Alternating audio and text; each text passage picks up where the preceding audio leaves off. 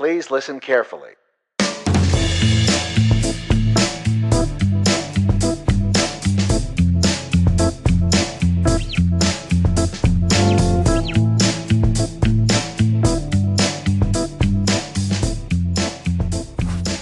Hey guys, this is Chris Plentis with Crossacana Radio, and we are going to do part two of the Q and A from last time. Um, so a couple things that I wanted to clear up from the last podcast, since I had uh, gone back and listened to some parts, and uh, I was all over the place because I was just reading the questions and answering them on the spot. So the first thing uh, were was concerning the rest week. Um, so there was a question from Deb about how many times or how often should you take a rest day, um, and so I explained that uh, because she had she was wondering whether she should break up to a two day uh, rest period or have them back to back, um, and I had suggested that breaking them up instead of going like Saturday Sunday rest, doing more of like a Wednesday Saturday or breaking them up would be better but I completely skipped over the rest week. And that's something that we talk a lot about in person here, but um, not something that we've talked about on the podcast, I believe. So, about every quarter, I like to have people take a rest week, but that doesn't mean to, to do nothing at all. and just sit on the couch. Um, so, a rest week or a deload week, we define as a week where you come in on a normal schedule to move, um, but you treat it each day of that week um, or however many times you come in as technique days or where you do 50% of the weight that you normally do, uh, 50% of the reps. You um, take an AMRAP, and instead of an AMRAP, you do more of an EMOM format. Um, so basically, that you are not going at the same intensity that you normally would. Um, there's a lot of debate about periodization out there, and there's some some newer research um, saying that periodization is is not a thing, but I still believe that a lot of people tend to have a, a good amount of stress uh, just in their day to day life, and then adding on top of that high intensity workouts uh, might actually be detrimental to people um, in terms of raising cortisol and stress levels. So every so often, um, especially because not all of us can take a week vacation somewhere sunny and sit on a beach and just completely relax every quarter. Um, instead of doing that, uh, coming in and going through workouts at a more even and slower pace than normal. So, yes, we believe high intensity workouts work to get people results that they want, uh, but it should not be every single day, day in, day out, um, especially if you're coming in four, five, six days a week. So we like to encourage people every so often to to do a deload week and use that time to focus on technique, to not be afraid to scale down, uh, to to work on being more efficient. Uh, and as a coach, we love to see that because while we would love to see that um, focus on technique and working on form all of the time, it can definitely be hard as an athlete to to do that in a normal workout. But if you're telling yourself, and if, if people know that you're on a deload week, it's no problem to do lighter weight, and it's no problem to do, let's say, um, not getting your toes all the way to the bar on toes to bar, but instead focusing on staying long and through that hollow and arch. And uh, we have a number of athletes who have been working on their form anyway, but uh, doing a deload week can can definitely help. So there's you know natural life things that happen where you get sick and you're out for a week or you you do go on vacation. I think those can also kind of be counted as as a deload week, but uh, if you notice that for a few months in a row you've been coming in and hitting it hard and you're you're feeling like you're not really getting you know any progress, uh, I would actually say take a step back. Don't go at the normal intensity that you that you normally would, um, but just move and then see how that that goes for you. So that's the rest week. Um, and then in terms of the supplements, I just wanted to button that up um, to be clear. So, in terms of supplements, I think you know we had talked about pre workout and how it's really individual because it is a stimulant.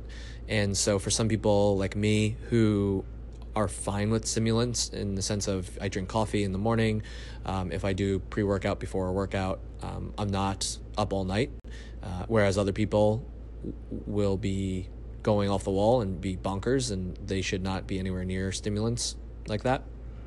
Um, so pre workout, having a, small piece of fruit or having um, doing like pre workout if that works for you. Um, and also BCAAs, branched chain amino acids. Uh, those can all be good. Branched chain amino acids are essentially uh, it, it's like protein powder without the dairy. I mean, that's the best way that I describe it. And they they can come in different flavors. They can come unflavored, although the, that's pretty potent and does not taste good at all. Um, but what they do is they can reduce the muscle soreness that you feel afterwards um, because those amino acids are essential to uh, keeping your muscle tone and your your muscle um, mass, basically.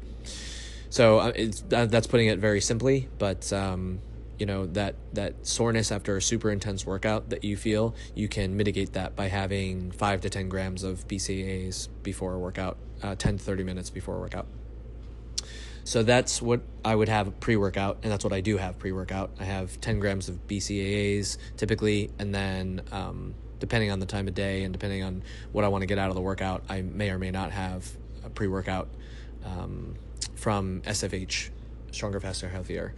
Um, and then post workout, I will almost always have a scoop of protein powder. Personally, I do a non dairy protein powder from Equip, uh, E Q U I P.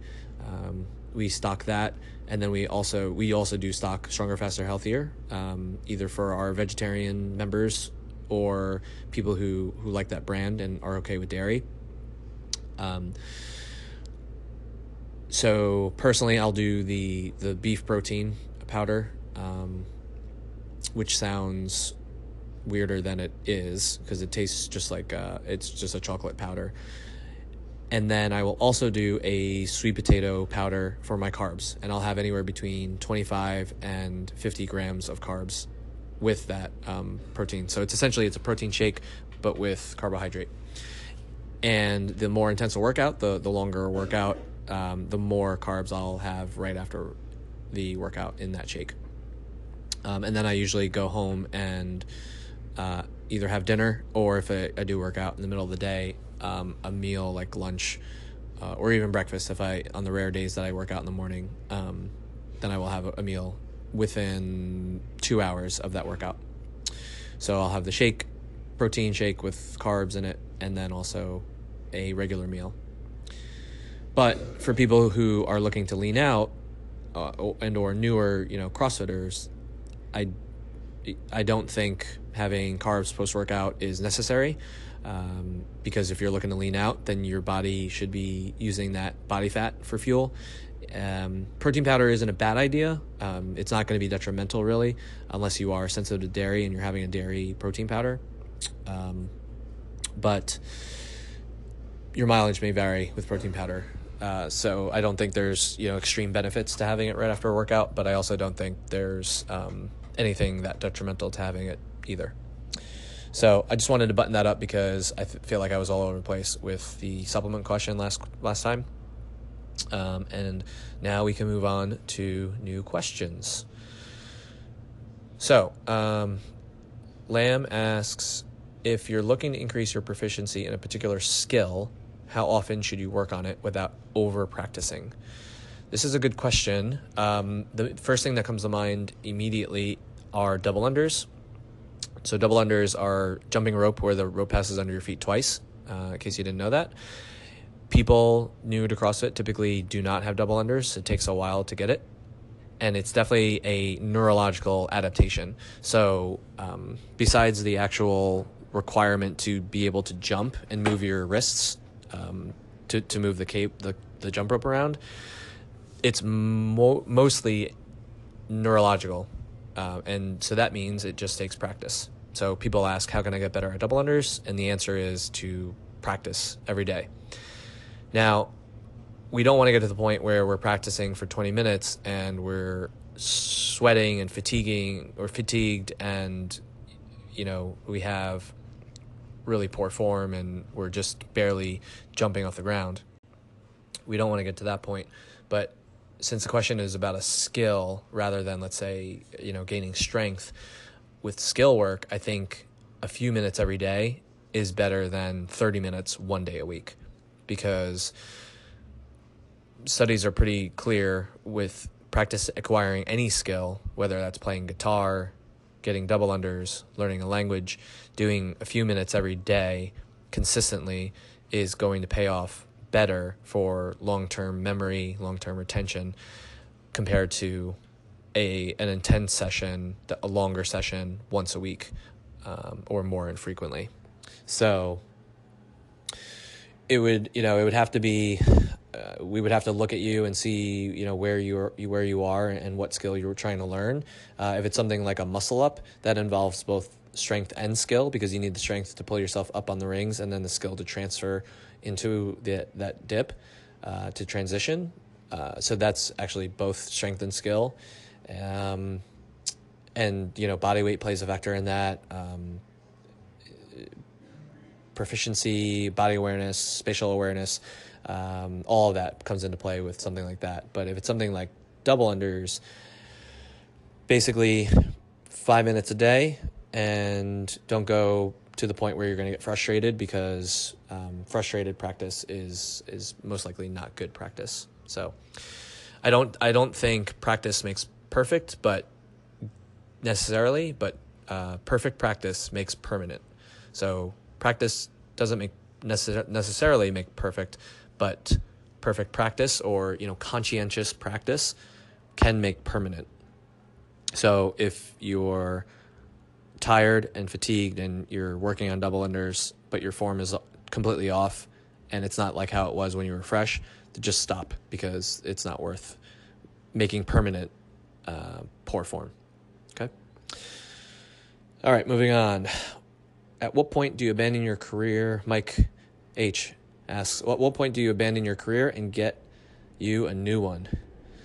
This is, I'm pretty sure, well, I can't tell with Mike if it's going to be a serious question or not. Um, but I can speak from experience because I had uh, switched my upcoming career. Uh, I switched my major in college. I was uh, I went in as a civil engineer in the middle of my junior year. So after two full years plus a semester, I switched to counseling. And at the time, uh, that seemed crazy to a lot of people. Including my parents, because I needed to spend a fifth year in college, undergrad. Now, and I never thought I would be one of those fifth years, but I ended up doing that. Um, and then after a number of years, seven years or so of counseling slash being in the education world, I quit my job and opened up a gym. So at what point do you abandon your career and get a new one? Um, when you feel like you need to. It's um, you know, and we've it's it's a lighthearted question, I think, but um, we've actually had a number of conversations with people at the gym about their careers and how they're not that happy with them. And um, Gary Vee is a really good resource in case you guys need that motivation to take the leap. Um, Gary Vaynerchuk, he talks a lot about you know never being too old to do something new and um, but what you need to do is is work on your craft and to actually become really good at it rather than just wishing you were good at it um, I've talked to a number of box owners who did the same thing where they quit their jobs and uh, started new careers and they didn't regret that decision at all. Um, I think even if you do that and you end up quote unquote failing, to the point where people close a box, I think they still probably appreciate having taken that risk and seeing what the results were and kind of owning that decision. So I used to do uh, college counseling at a high school level, and I would tell my kids like when it comes to picking colleges and whether they wanted to go to one or their parents wanted them to go to one that ultimately it's their decision and yes like parents might be paying for college but once you're there on campus you are going to own that decision and, and it's going to be your education on the line so no matter what happens whether it's a, a good experience or a bad experience you have to own that decision And so I feel like it's the same thing with careers. Um, now, I don't think you should do anything blindly necessarily, um, unless you have the resources to do that. But when I was opening up the gym, we had uh, student loans, we had car loans, and it, without getting into specific numbers, we we had a good amount of both of those, and we spent a, more than a few years saving up and paying off all of those things, and it was uh, one of those situations where doing the math, we you know we would have had, uh, let's say student loans, right, um, until well into our forties, and we just made the decision to hunker down and save and not spend as much and put um, bonuses and, and all that stuff towards debt. And so uh, when we opened up the box, it was a calculated decision and it was something that we were prepping for for years. So, um, you know, it might seem like a rash decision, but um, it, it was in the works and in planning for, for years. I mean, I started thinking about opening a box back in 2011 and didn't get super serious about it until probably 2014 um, and now it's 2018 and we're only eight months in so um, you know i would say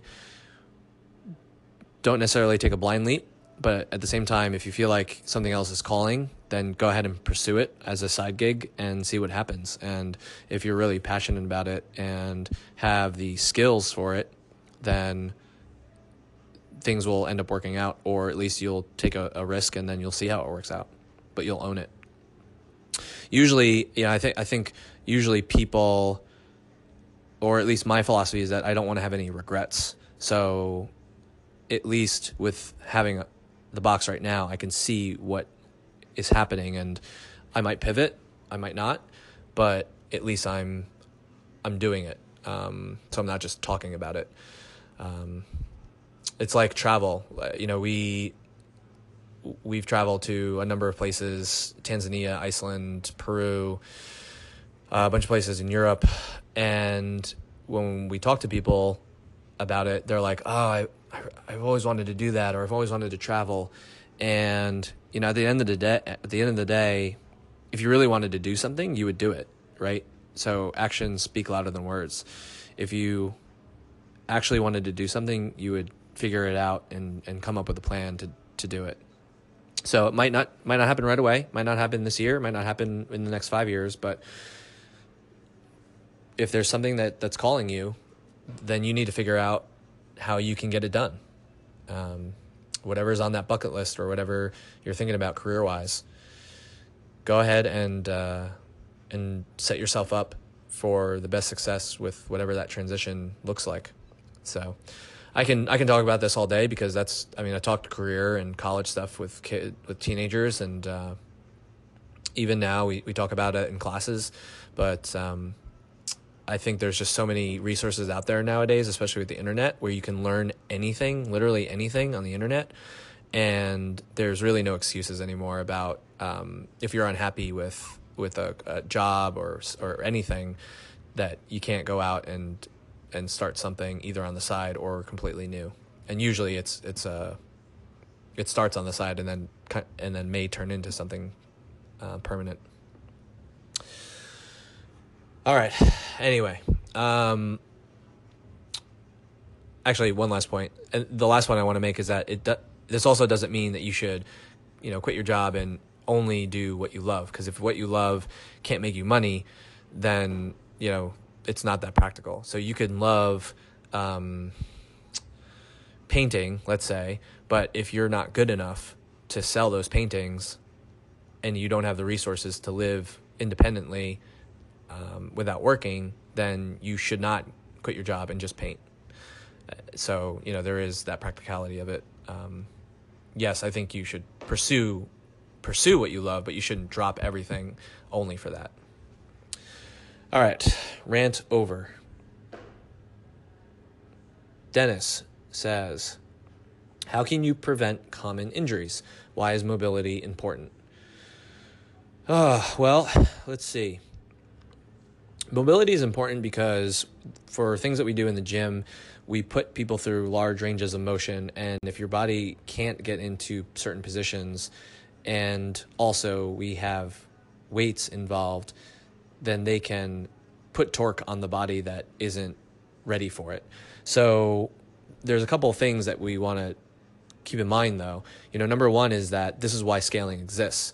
If we have overhead squats where you hold a bar overhead and you squat down, but your shoulders are so tight that you can't get the bar in the right position, then you shouldn't be using a barbell or weights at all. We should be using either PVC pipe or a bar light enough where it allows you to get in good positions. Um, the other thing, is, so so there's an ego piece to this, right? Um, where you need to, as an athlete, listen to your coach, um, not worry about doing something that looks different just because uh, other people are doing big weights or barbells or stuff. You should focus on the long, long term goals. You know, where do you want to be in ten years?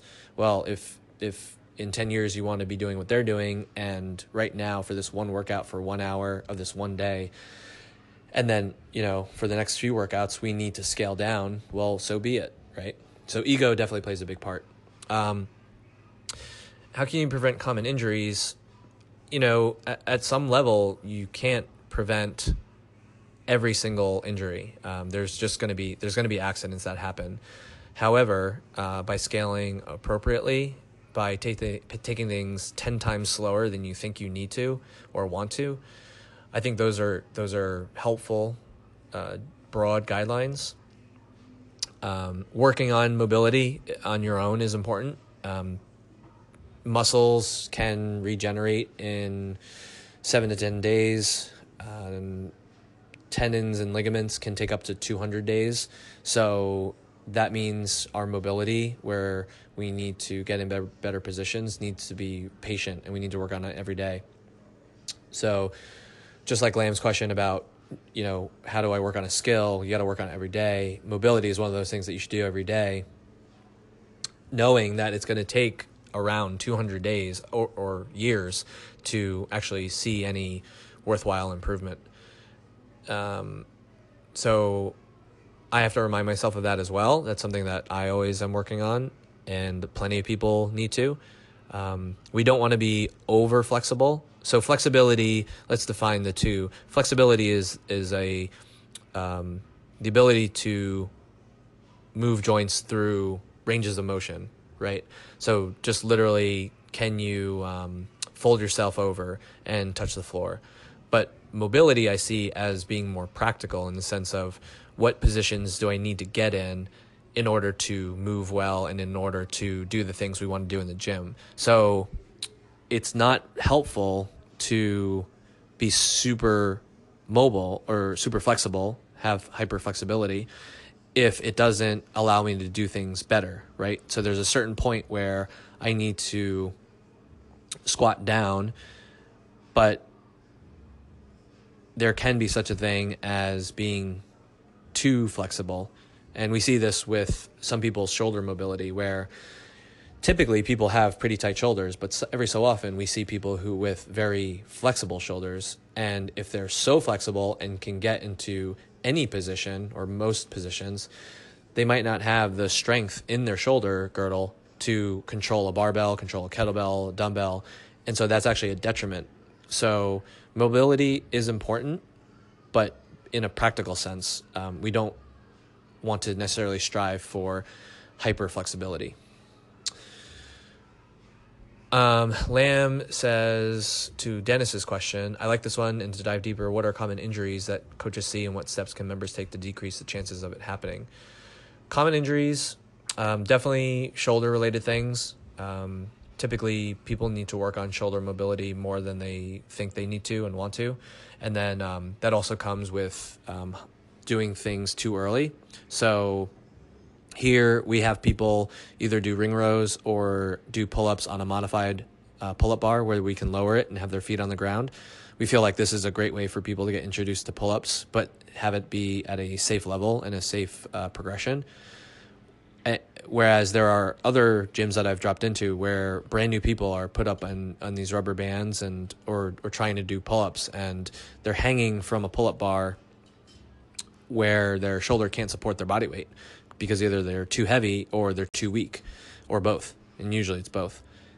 And this is just going to create um, room for in- injury or, or, actually injure them in the moment. And so uh, taking things slow is going to be good.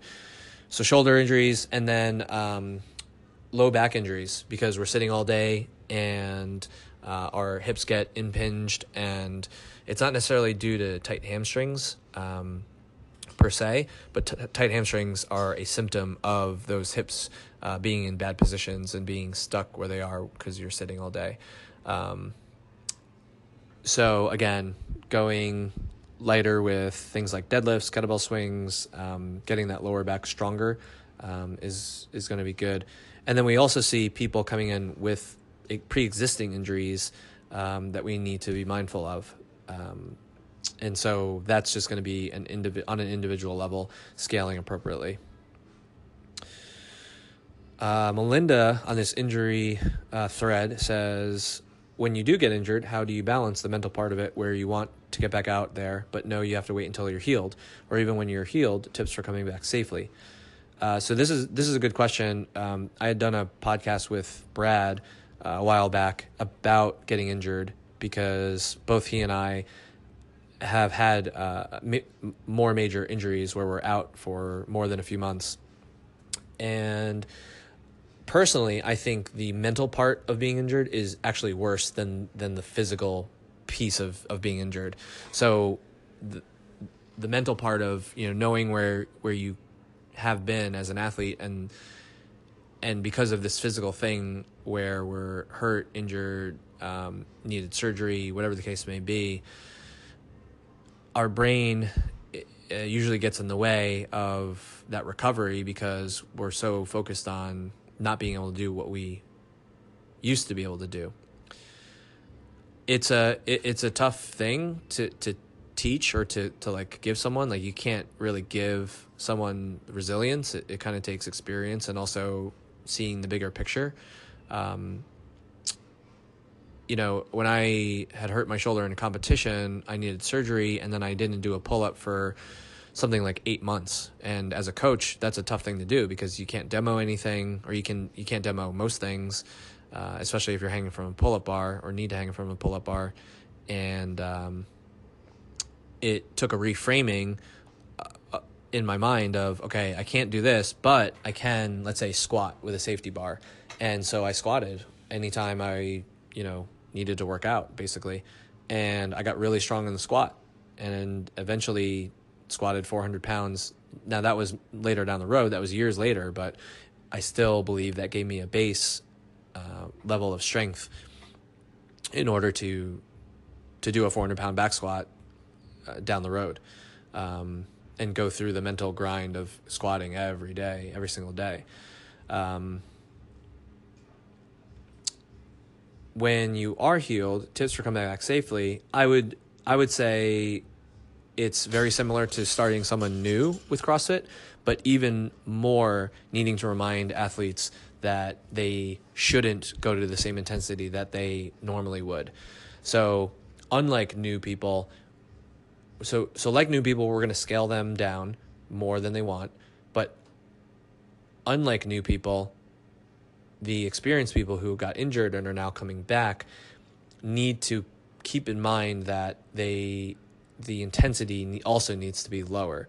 So they shouldn't try to push as hard as they normally would. But they should they should move at sixty percent of what they they n- know that they can do from the past, and that's just simply because their body needs to uh, readapt and get reacquainted with high intensity workouts.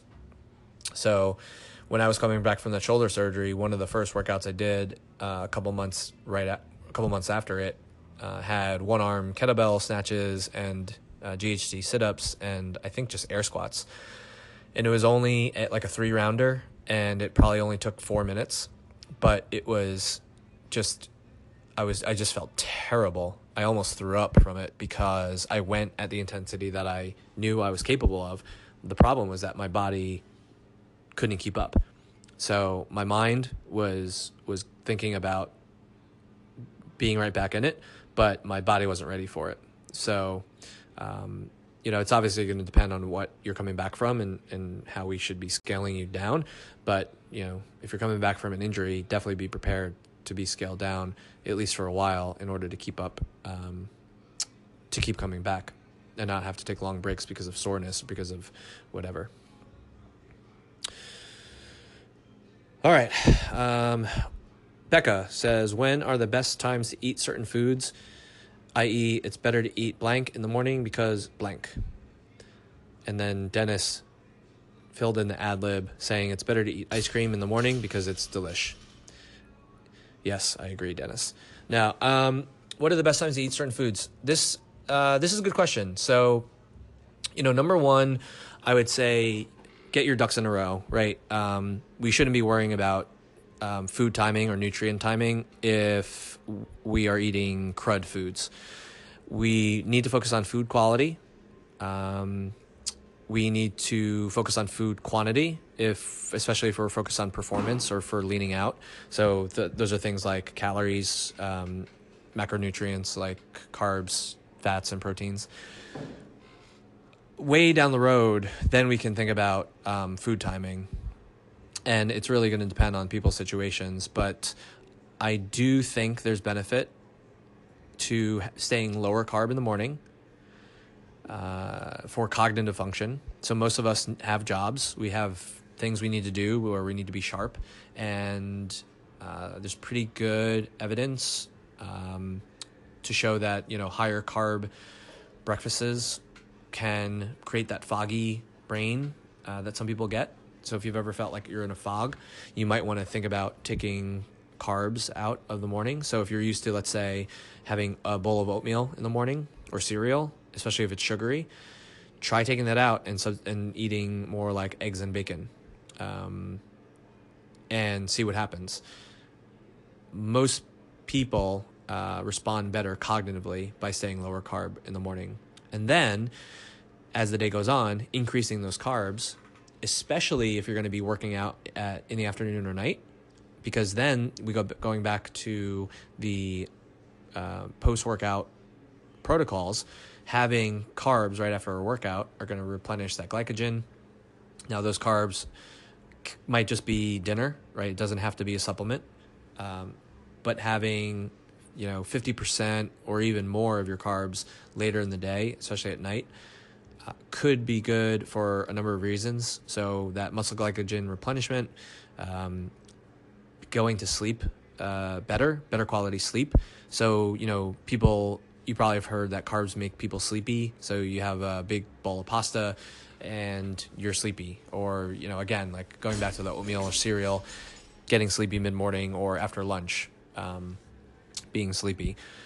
Well, when do we want to be sleepy? At night and so having our, more of our carbs at night uh, could be actually helping us get settled for bedtime, right? Um, so so play around with it. You know, I generally I think the protein th- throughout your day should be about even. I think having you know a third of your protein at breakfast, a third at lunch, a third at dinner, but and then maybe a little bit more, a little bit less, depending. I think that's probably good. I don't think having most or all of your protein in one meal is is necessarily beneficial. Um, some people say that if you have too much, then you'll just pee it out. Um, yeah, I think that's true to a certain point, but I also think that's a ton of protein that you need to actually eat, and most people won't. And then in terms of fat, that will basically coincide with or uh, be inversely related to the carbs, right? So if we're car- low on carbs in the morning, we can be higher we can be medium protein, higher fat in the morning. And then as the day goes on, higher carbs, less fat. Um, because we know that fat can slow down digestion. And um, if after a workout, if we're after a workout, we're taking supplements for, with carbs in them. We don't want any fat because we don't want digestion to be slow. We want those carbs to go to our muscles in the form of glycogen.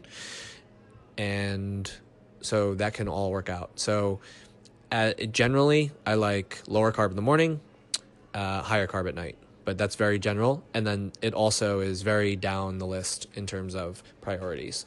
So get your food quality in order, get your food quantity in order, and then we can talk about nutrient timing. Uh, but yes, Dennis, it is better to eat ice cream in the morning because it's delish. Uh, and then the last question from Becca What do you eat when you're through all your calories of the day but still hungry? Like, really hungry? My friend needs to know now, right now.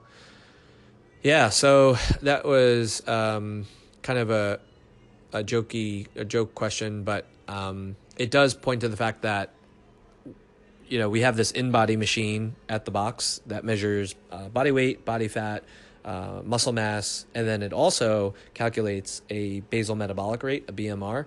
And the benefit to that is that, you know, that BMR is how many calories you should be eating just to maintain life, just just at rest.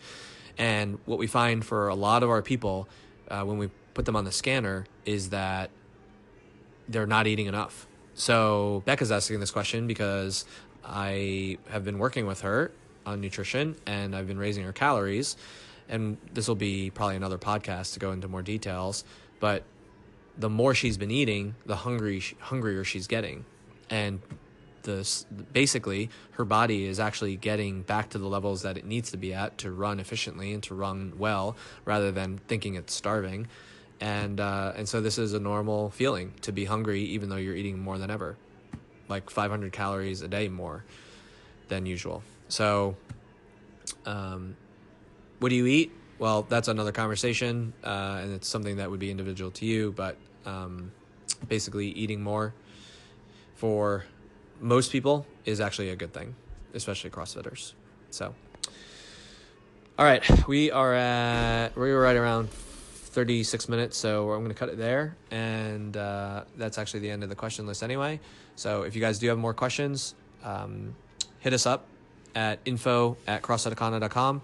You can get it to us on social media, uh, on Facebook and Instagram. Just look up CrossFit K A N N A, and uh, we will get back to you on our next Q and A podcast. Thanks. Hey folks, thanks again for listening to CrossFit Radio. If you like what you heard, head over to iTunes and give us a five star rating and leave us a review, which helps us get found on the interwebs. Also, head over to social media, find us on Facebook and Instagram at CrossFit Kanna, K A N N A. And if you have any questions for the podcast, email us at info at crossfitkanna.com. Thanks and have a great day.